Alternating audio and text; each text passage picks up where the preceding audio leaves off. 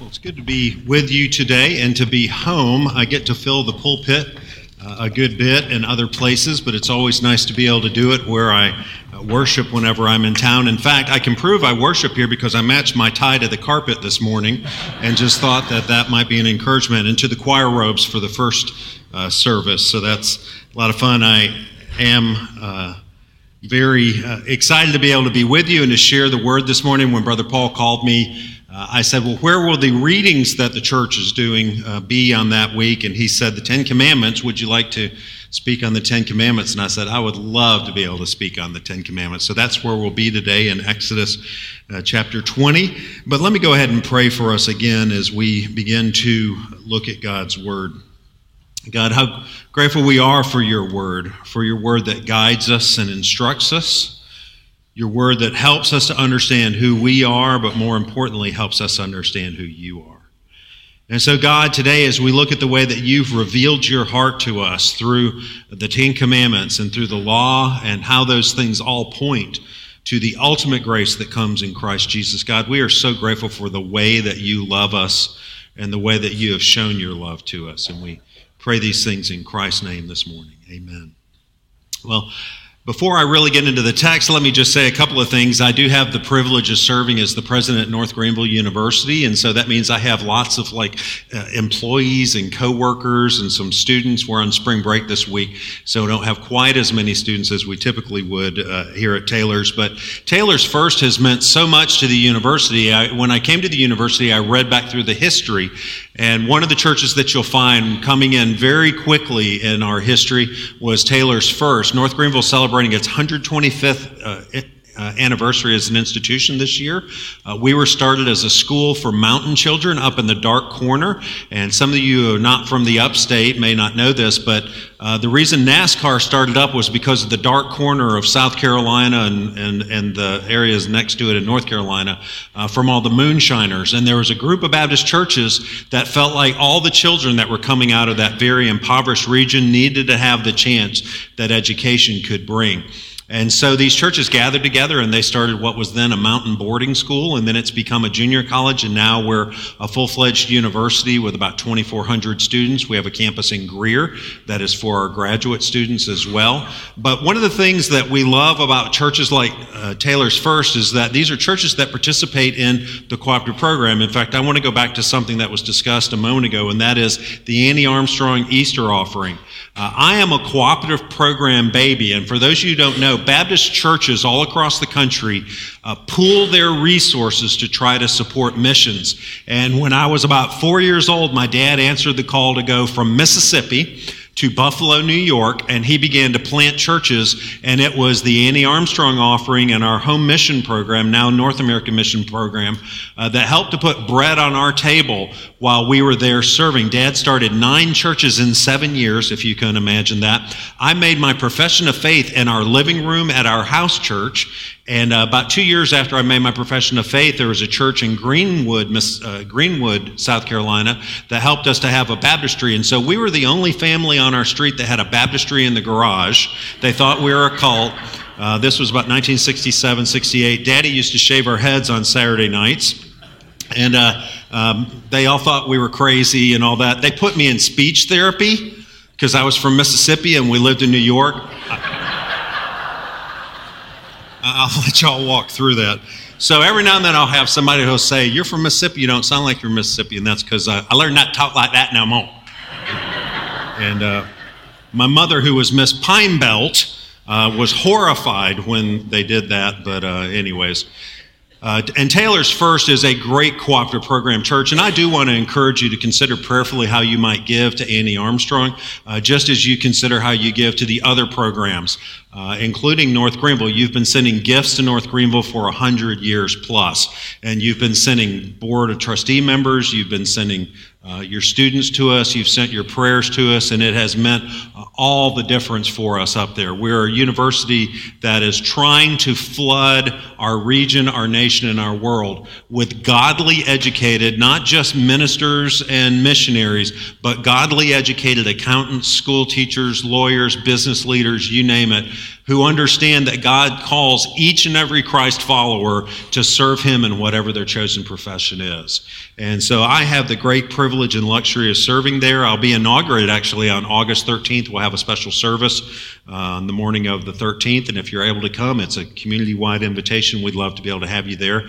And for our anniversary, we have other uh, gifts to the community. We're calling them concerts, lecture series, uh, arts events, and things like that. Go to our website, ngu.edu, and you can find those by clicking on a button. But I'm not here to give a commercial for North Greenville. I know I just did that. But I'm not here to give a commercial for North Greenville. I'm here to talk about God's Word and about how we are now in the process of being prepared for Easter by the readings that we all are doing. And so when Brother Paul and I were talking about it, he had just preached on the Passover last week, and he said, if you'll do the Ten Commandments, that would just be phenomenal. That will keep us in that path as the church is reading these scriptures together. And so I do want to talk uh, this morning. I, I, want to look at the Ten Commandments. We're not going to go verse by verse per se, but I want to talk about them as a unit and how God has revealed his heart to us through these commandments and through the laws that come in the verses after it, so that it always is constantly pointing us to Christ. And so I know you just got settled down and sat, but we're going to read God's word. So let's stand uh, as I read chapter 20 out of Exodus. We'll begin in verse 1. So let's stand for the reading of God's perfect and holy word. And listen to these words as we now go with what we call the Ten Commandments. It says this Then God spoke all these words, saying, I am the Lord your God, who brought you out of the land of Egypt, out of the house of slavery. You shall have no other gods before me. You shall not make for yourself an idol or any likeness of what is in heaven above, or on the earth beneath, or in the water under the earth. You shall not worship them or serve them, for I, the Lord your God, am a jealous God, visiting the iniquity of the fathers on the children, on the third and fourth generations of those who hate me, but showing loving kindness to thousands, to those who love me and keep my commandments. You shall not take the name of the Lord your God in vain, for the Lord will not leave him unpunished who takes his name in vain. Remember the Sabbath day to keep it holy. Six days shall you work and do all labor and do all your work. But on the seventh day, it's a Sabbath to the Lord your God. And in it you shall not do any work, you or your son or your daughter, your male or female servant or your cattle or your sojourner who stays with you.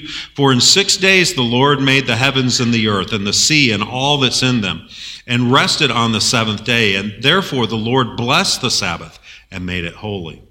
Honor your father and your mother, that your days may be prolonged in the land which the Lord your God gives you. You shall not commit murder. You shall not commit adultery. You shall not steal. You shall not bear false witness against your neighbor. You shall not covet your neighbor's house. You shall not covet your neighbor's wife, or his male servant, or his female servant, or his ox, or his donkey, or anything that belongs to your neighbor. May God bless the reading of his word. You may be seated. So, uh, I am not a pastor. Uh, I do have a seminary degree and I have the opportunity to preach a lot. Uh, I'm, I'm, actually a college professor, and I'm actually a professor of literature, which I'll, I'll talk about a little bit here in a moment. But one of the things that we do in uh, academia and higher ed is we often will listen to the kinds of research that people are doing. And research helps us to kind of know how our world works. And uh, one of the groups that I really love to listen to are psychologists, because psychologists, I think they're all a little twisted, right? Uh, and so they like to study people, like we're not one. We're, you know, those are people, and, you know. Uh, and so one time I was listening to a psychologist who was talking about an experiment, and the experiment went something like this. And, and this was not like in a Christian context, um, but there certainly is a Christian application here. Uh, the way the experiment worked was something like this the psychologist brought in a group of students into a classroom that was a large classroom, and he handed them all beanbags, had them all stand in line, handed them beanbags, and way over on the other side of the room, probably like maybe 30 feet away or something like that, was a little basket on a table.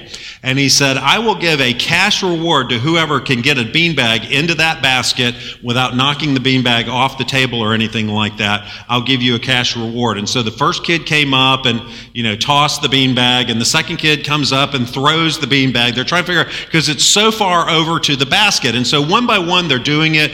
You know, maybe one of them hits it and it goes off the table, and he says, That's, that's, you know, I, I told you it's got to be uh, on the table and everything. So finally, this kid that's in the group, who's you know that guy, you know what I mean, the guy that's the smart aleck, right? Uh, he comes over and he just gets the beanbag and he just walks over across the room and drops the beanbag in the basket. And he looks back at the guy and the guy says, and he pulls out and hands the guy money. And everybody else says, wait a minute, wait a minute, that's breaking the rules. Nobody, we can do that. And the, and the guy that was running the experiment said, nobody told you you had to stand here. I just handed you the beanbags here. And he said what he saw in that was the human desire to create rules is innate in us. And we like to create our own rules. In fact, when I was a kid, we had a 7 Eleven at the end of our street. And I still love 7 Eleven. I've got them all on a map in my brain. I don't need an app. I know where they all are because I like me a Slurpee.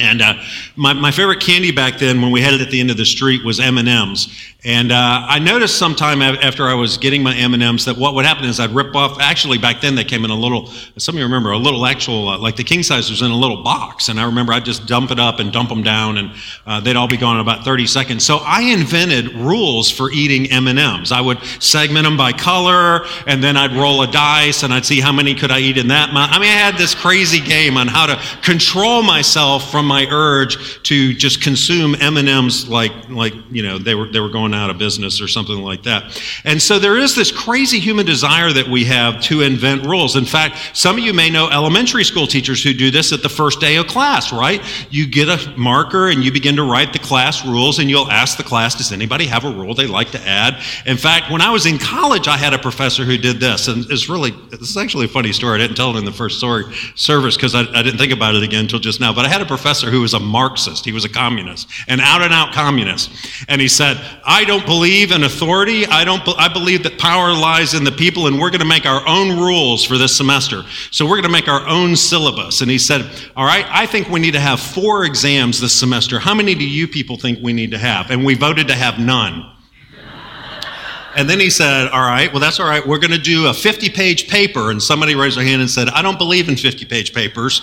I think we should do about a two page paper. And he was like, Well, I don't know. So we, in the end, then we talked about attendance. Nobody wanted to come to class. And in the end, he finally hit the table and he said, I'm in charge here. We're going to have four tests, two papers, and you're going to be here every night. And I thought, Way to go, Mr. Communist. This is kind of a life lesson here, I think. but do we not love rules? I think the only thing we love more than rules, though, is actually breaking rules, right? And then coming up for excuses. Uh, a couple of weeks ago, when we were driving in a church, we came in the back way. I guess it's actually over on this side, and there was a traffic officer that was down there with radar at the bottom of the hill below that little Presbyterian church. And I thought he's waiting for all the people who are late at Taylor's, and they're all going to break the rules, and then they're going to go ask for forgiveness, right?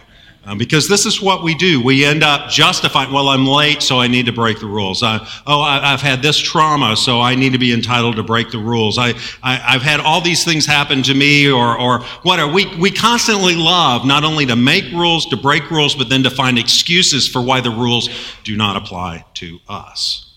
And see, this is the situation that was happening here in Exodus chapter 20. The Israelites who had been in slavery are coming in, and now they've been in Egypt, not for decades, y'all.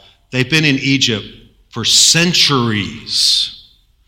They've not been an independent people for centuries. They've been slaves, and that slave mindset has come in where they're not responsible Somebody's telling them what to do, all they're doing is doing what they're told. They've been in Egypt where the theology is so corrupt and so immoral, and they begin to imbibe the morality of Egypt and the gods of Egypt and the behaviors of Egypt, the mindset of Egypt. And after centuries of this, God is leading them into the desert, preparing them to enter into the promised land where they are to be, as the King James called it, a peculiar people who will live holy lives that will reflect on the holy God who has now rescued them from their slavery.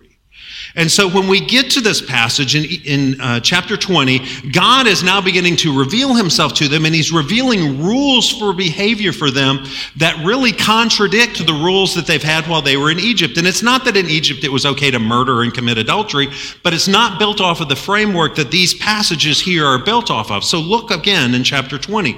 In verse 2, the first thing that God says to them is, I am the Lord your God who brought you out of the land of Egypt, out of the house of slavery. And what God is saying here is, I am God, you are not, I get to make the rules because these rules are going to reveal something to you that you do not know. When I was a little kid, one time I, I went and bought a bunch of bubbles. Y'all remember the little hoops and you blow and it make bubbles all over the place? And uh, I had spent, you know, a couple of bucks on bubbles. I was really a stupid kid. And uh, my grandfather looked at me and he said, Why did you spend good money on that? I could have got you some dishwashing liquid and water and we could have made your own. And I started to say something. He said, No, no, no, I'm your grandfather. I know more than you do. Shut up. I said, Yes, sir. this is our relationship. Yes, sir. And this is sort of what we've got going. The Israelites can always come up with an excuse, and God here is revealing and saying, Look, I am God. I love you so much. I have rescued you out of centuries of slavery. And because I've done that, you need to know what it means to worship me in spirit and in truth in a way that no one else is able to worship me. And so he then begins to reveal his heart, the priority of God, that we will have no other gods before him, even though we constantly are trying to add our own gods in. Look at verse 4 will not make any, anything that's like an idol or a likeness, will not substitute a false God for the real God, right? And then he talks about you're not going to worship them or serve them. I'm jealous. If you love me, I will bless you. Verse 7, you're not going to take the name of the Lord in vain. And this take word actually is, means to lift up. It's not just to speak, as in uh, like, like when you use bad words or filthy language or something like that. It's actually to take on ourselves the name of God as an empty pers- purpose. And so when we act as hypocrites and things like that, that's actually what we're getting at in this. And then look at the Sabbath, the Chick fil A commandment, as I like to call it. You know, you got six days you're open, the seventh day you're not open, right? Y'all was supposed to laugh at that. That's okay. Um, laughter's good in church. It's all right. Sure, Cathy would love that joke, for those you know him. And so we do have this idea that we have a rhythm to our week. So up until verse 8, we've got this vertical relationship that's us and God. And then we begin the shift in the intersection of the Sabbath between worshiping God and how we work with one another. And then we start in verse 12, honoring the things and giving uh, priority to the things that God has revealed are important. So the first one is the family, honoring the relationship between father, mother, children, and so forth. So we got a horizontal relationship here and honoring marriage as God has designed it.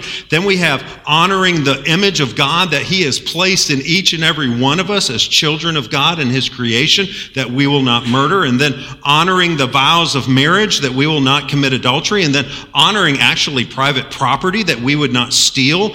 Honoring the idea that we have truth, which is important, which is bearing false witness. And then honoring as well well human relationships that we don't want what other people have and set things up so we can snag it. It's not just stealing in 15, it's bearing our hearts down on the idea that what somebody else has is not fair and I get to get it instead. And this is ultimately a hard issue that gets at the way that we relate to one another. And at this point, then, we've got vertical relationships with God, we've got horizontal relationships with one another. And this is why we talk a lot historically and legally about the Ten Commandments being foundational for a civil society is because these rules not only reveal God's heart to us, but it prepares us to be able to live in harmony with each other. And this is important because if you're going on a 40 year road trip, you better know what the rules are to get along with each other. Lisa and I have uh, twins, boy girl twins, and uh, we used to do a lot of road trips. And so they, the kids always knew kind of what the rules were. And when they would break the rules, they knew that there were going to be punishments that were given and so forth. And so this leads me to the first point that we have. And the first point is this the law gives us directions. It's the law that gives us directions or gives us guidance to what it is that God wants for us to be able to do. These rules that are revealed here are not rules that nobody had anywhere else and stuff like that, but God here is consolidating it into it so that we are beginning to then see that God's revelation of himself is going to be a vertical relationship, how we can relate to God, and it's also going to be a, a revelation that helps us to be horizontally related to others. And in this, God is revealing his nature to each and every person that's here. And so what he's saying is, I am a holy God. I am the God who made the world, and you shall not substitute the things of this world for the things of God. You are going to live in a way that is going to make other people ask, why are you so different? And that ultimately is what this is getting at. The law here is instructing us, it is guiding us on how to live not only in peace and harmony, but how to ask the question, how to answer the questions that come up when you do that. And people say, Why are you the way you are? And they mean that as an actual compliment. I had a student one time, it was about the third week of class. I was teaching at a state university And she came up to me after class and she, she looks both ways. Everybody else is left. And she said, Can I ask you a question? And I said, Absolutely. She said, Are you a Christian? And I said, Yes. What's the uh, dramatics about? And she said, Well, I didn't know if you wanted people to know you're a Christian or not. And I was like, I think it's okay. I'm a Christian, you know. And, she, and I said, Why do you ask? And she said, There's just something about the way you teach our class that's different from the way the rest of our teachers teach. And this is in a secular context. And this was not me, this was God in me. And that we were able to end up having a, a, spiritual conversation. I had a kid one time when I was teaching at a state university. He'd been out for about two weeks and he came to me after class and he said, All right, I'm pretty sure you're a Christian. I got to talk to you. And I said, Well, have, you've been out. Where have you been? And he said, uh, I was not out sick, I was out heart sick. And he began to tell me the things that were going on in his life. And what was happening there was the peculiar way that I was doing things and, and, and handling things and all that, which are in, in, in, obedience to God's word, were things that would cause people then to ask questions. And so the scriptures here and the commandments are teaching us not only to live our lives that are differently, but to live lives that will reflect the holiness of God, such that people that can then be pointed toward the holiness of God. And so, as God reveals himself here, what it's doing is it's helping us to be in a position where we can live differently and we can begin to see ourselves differently, see God differently, and then others can see us differently, ask questions, and then it'll point toward another direction. That leads us to issue number two. And that is the law that is here is the law that offers conviction. When uh, I was a kid, I used to always try to get away with as much as I could. I don't, I don't, know why my parents still speak to me, in fact, because of some of the things I did when I was a kid. And uh, let me just give you one example. Uh, when I was about eight years old, I decided I didn't like baths any longer and that I wasn't going to take baths any longer. But I was very passive aggressive. So dad would shave our heads on Saturday night, which was craziness. They called me the bald eagle up until fifth grade. And um, dad would shave our heads on Saturday night, and then mom would run a bath. And after we got our heads shaved, then uh, I would go first because I was the oldest. Then my brother had to have my water after I was done, and because uh, mom and dad were real cheap. And uh, so uh, they sent me back to take my bath. And about five minutes after I'd been in there, dad bursts in the door because he had a suspicion that I was not taking my bath. Probably because I stank like a dog, you know. Um, but dad came in, and I was lying on the floor with my back, with my feet up on the side of the tub, reading a comic book, buck naked. Can I say that in the pulpit? And dad says, What are you doing? And I said, What are you doing? And uh, what had happened was I decided I didn't want to take baths anymore. So what I would do is I'd put a pocket full of dirt in my pants and then I'd drop it in the water so there'd be dirt in the water, right? So it's dirty bath water. Uh, and then every now and then I'd reach over, splash around, read my book for a while and everything. Then I'd come out like, hey, my hair, because he shaved our head, we weren't wet, right? Because we didn't have any hair. And so this had apparently been going on for some time, and dad caught me absolutely red handed, and I had no excuse. I'm not taking my bath, okay? But in that moment, I now look back as an adult and I think about all the commandments I was breaking in that moment. I was not honoring my mother and father. I was bearing false witness to the effect of the bath. I was, you know, you, you go on through it here. And what was happening there was in that moment, I was convicted of actually disobeying. And we begin to see this through the New Testament as the New Testament writers are looking back on the Ten Commandments and in the law. And Paul, being the great rabbi that he was, is looking back. Uh, Romans 7 7, this is, this is what Paul says as he's thinking about these things. He says this I would not have known sin if it were not for the law. For example, I would not have known what it was to covet if the law had not said, do not covet. In other words, what Paul's saying is the law is a great thing because the law tells us what right and wrong is so that it's not left up to the designs of our own hearts. And, and, so we get these shortcuts that are in here, this shorthand that God is saying, I am a holy God, you're to be a holy people. Here's a starting place. And that starting place is God and then the relationship with others and so forth. And what happens is when we break the laws, we begin in our own hearts to become convicted of the laws that we have broken. So, so listen to this. This is Paul again writing to Timothy in 1 Timothy 8 uh, through uh, verse 10. It says this The law is good provided one uses it legitimately. We know that the law is not meant for the righteous person. In other words, people who abide by the law, people who actually obey the law, are not the reason that the law is there. The law is there for the people that break the law, right? So this is what he says. We know that the law is not meant for the righteous, but for the lawless and the rebellious, for the ungodly and the sinful, for the holy and the irreverent. And then it begins to list sin, uh, provide us with a list of sins that are exposed to sins by the law. And what he's getting at is this we have nothing to fear from the people that obey the law. The problem that we have is we have to fear the things that happen from people who disobey the law. And is this not a problem we see in our country, right? There are people who obey the law. That's not where the problem is. The problem is with the people that do not obey the law. But in this point, what Paul is getting at is this. When they break the law because they are irreverent, they are godless, they are unholy, what comes next? Because once we have broken the law, then the question is, what do we do about it? And this takes us to our third point, and that is this the law reveals the miracle of grace. The law has been given to us such that it reveals the miracle of grace. And so here's what we have to ask that we've broken the rules, we've failed, how do we then make up for it? So when my parents caught me not taking a bath, how did I make up for it? Well, I think I got a spanking, and I think that's pretty much how that was uh, taken care of. But what ends up happening is often as we are finding ourselves where we have seen law broken and we have seen commandments broken and we've seen relationships broken, what we find is that we not only suffer from the results of our sin, we suffer from the results of other people's sins as well. And this causes us then to begin to see a world that is absolutely a broken world because our world is filled with brokenness because the world itself is hostile toward God. And this is why God said that we will visit these things on generations because those people hate me and they hate the things that I stand for. They hate holiness. And so what happens is then as we begin to look around the world, it's easy for us to see the brokenness that's out there. And I will tell you this because I have conversations with people about this all the time. Most people who are outside of the church and outside of Christ know that there's something going on that they have broken and they violated. And I believe this is why people sleep with their TVs on and they've got their smartphones all the time and they're medicated all the time because the last thing in the world they want is to be sitting by themselves in the quiet listening to that still small voice that says, You are broken and there's nothing you can do about it, which, by the way, is the voice of Satan. But sometimes it's the voice of the Spirit that says, You are broken and there is something that can happen because of it. A number of years ago, I was flying, and uh, this is why I love a Christian liberal arts education.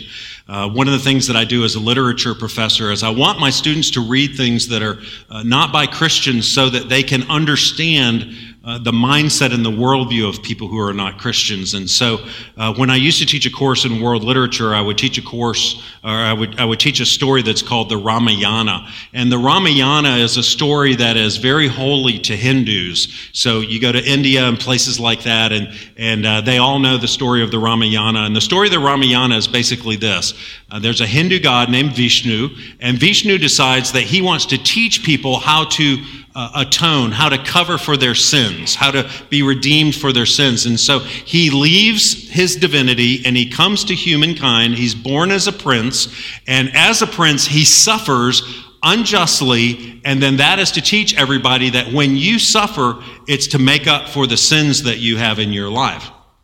Does that sound kind of vaguely familiar or anything? Okay, now, now let me unpack that for you a little bit. So, uh, because I teach the Ramayana and, and, I've wrestled with this and I help my students to look at that, um, one time I was on a flight to, I believe I was going to Dallas, and this gentleman was sitting next to me, and I was reading a book, and he asked me about the book and asked me what I did. I said, I'm a literature professor. He said, Oh, I love literature. It turned out he was Hindu, he was from India. And uh, I said, By the way, one of the stories I teach is the Ramayana. And he said, you teach the, the Ramayana? Are you kidding me? And I said, It's a fantastic story. It's phenomenal. And he said, uh, So we talked about it a little bit, and then he kind of he kind of said this, and he said, he said, Rama is just like Christian Jesus, you know. And I said, He is. What do you mean by that? And he said, He came to teach us that we must suffer because of our sins. And I said, Oh, no, I'm sorry, you've got that mixed up said Jesus came to teach us that he suffered for our sins, and the burden is not on us. And I said, We have a thing in Christianity we call grace, and let me tell you, grace trumps karma all the time because it's not about us. It's about what Christ has done for us. And he said, That's an interesting perspective, sir. And I said, Well, And so I, I, don't know what happened with that gentleman, but this is why I love Christian liberal arts education that we can read these things and we can be prepared to talk to people and engage with people. And, and look at this go to Ephesians chapter 2. In fact, we're going to be in Ephesians and Galatians for a couple of verses. So if you'll flip over to Ephesians chapter 2 and kind of keep your finger or your pin there uh, just a little bit, look at Ephesians chapter 2 because this is what I said to this gentleman as we were uh, finishing up our conversations. This is Ephesians chapter 2. Look at verse 8. It says this. For it's by grace you have been saved through faith, and that not of yourself. It's the gift of God, not as a result of works, so that no one can boast. And that's what I said. I said, Rama can boast that he suffered for sins and he ended up where he was. I cannot boast because there's nothing I can do to cover for all the sins that I've committed. Oh, and by the way, I was never a nuclear arms dealer or participated in uh, human trafficking or something like that. I was just a little eight year old boy when I came to understand what Jesus had done for me. But I have nothing to boast in except for Jesus Christ and nothing else beyond that.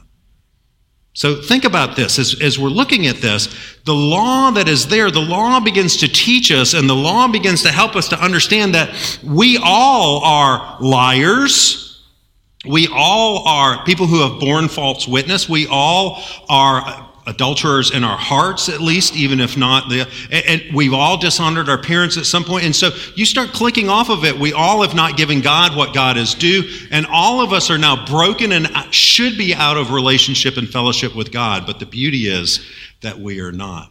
Let's see if you can fill in this sentence. What can wash away my sins? What can? What is it, y'all? Nothing but the blood of Jesus, right? So flip over a couple of pages to Galatians chapter 3 and, and look what we've got here in this fabulous letter to the Galatian church. And, and this is getting at this thing about what can wash away our sins. It's nothing but the blood of Jesus. Look at what he says here in verse 13 of chapter 3.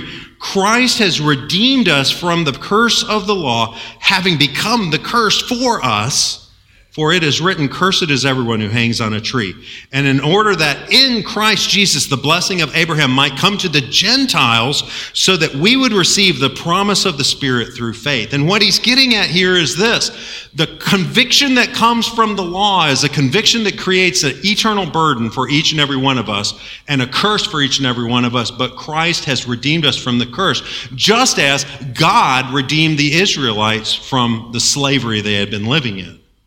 And so when we begin to go back to those verses in Exodus 20 and we look back at them with the corrective lenses of the New Testament and the corrective lenses of the gospel, we begin to see that what God is setting up in Exodus is not a system of laws that will allow us to be redeemed, but it's a system of laws that allows us to long for someone who will redeem us because we can't do it on ourselves. And so let, let me propose this for you. We've got some cups here. And, uh, one of the things I get to do at uh, North Greenville is I'm also CEO of a sewer company. Uh, so we're up in the hills and we, we can't have septic up there, so we have a small wastewater treatment company, uh, Crusader Mountie LLC, CEO. My mom thinks it's hilarious that I'm president of a sewer company as well as a university. Um, and so I, I, I, say that in background to this. I want for you to imagine that in this cup is the purest water that's available. It's been filtered by, by everything you can imagine, and it's absolutely filtered. And uh, I, I, want you to imagine that this cup also has absolutely pure water in it. There's, there's no defect, there's no blemish, there's, there's nothing in it at all. But I want for you to imagine that I've gone over to Crusader Mountie Wastewater LLC and I've scooped up some stuff out of our septic uh, facilities that are there. And now I've said it here. I know you're ready for lunch and I'm grossing you out, but that's okay. God who is holy, God who is set apart, God who has no blemish, who has no sin, who is set apart from all of us and has created this world, created us in an original state with Adam and Eve before sin came into the world, where we shared in that purity and we shared in his holiness. But through sin, we have brought toxicity in the world. And imagine, if you will, that I just dip my finger into that sewer water and I just drop one drop in it. Does anybody want to drink it anymore? You don't. Because it now has more in common with that than it has with that. And this is what sin does sin changes everything. And the law that helps us to try to minimize sin by giving us some rules and instruction and guidance and all of that, what it also does in that process is it underscores for us that we are more like this than we are like that. And the impulse that all of us have once we know that we've got some toxicity or, or some failing or brokenness in us, the, to, the impulse that all of us have is we want to filter it out ourselves. But I don't know about y'all, I ain't touching this no matter what it goes through because I know what's been in it. But here's the beauty, y'all. Whereas we should be like this, God comes in and God says to us, You are holy, you are redeemed, you are pure.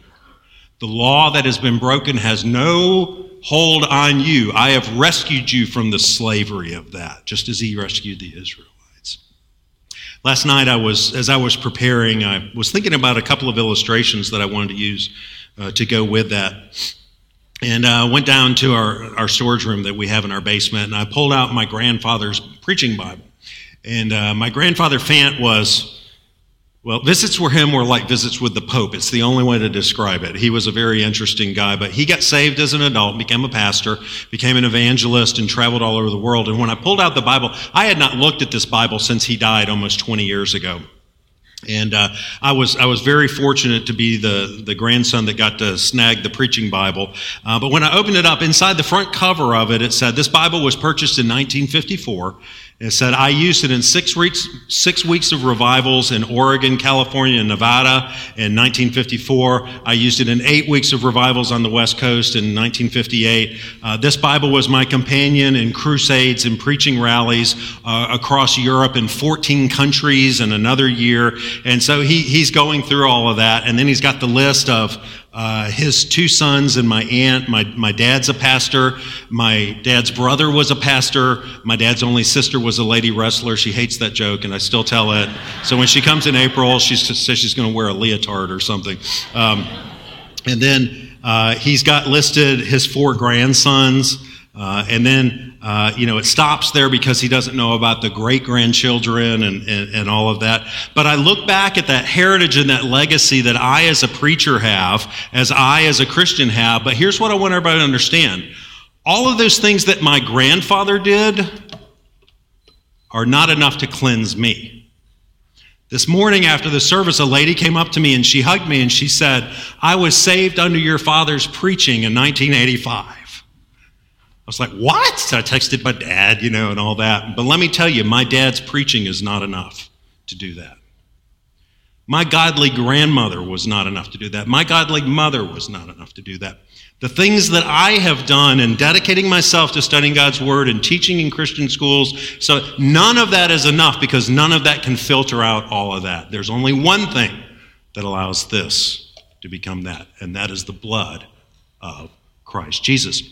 Here in chapter 13 of Galatians, slide over to the next passage just a little bit, uh, verse 23, still in chapter 3. I mean, Paul is hitting this. It's like 39 times the law is, or 29 times the law is mentioned in Galatians. And look at this in verse 23.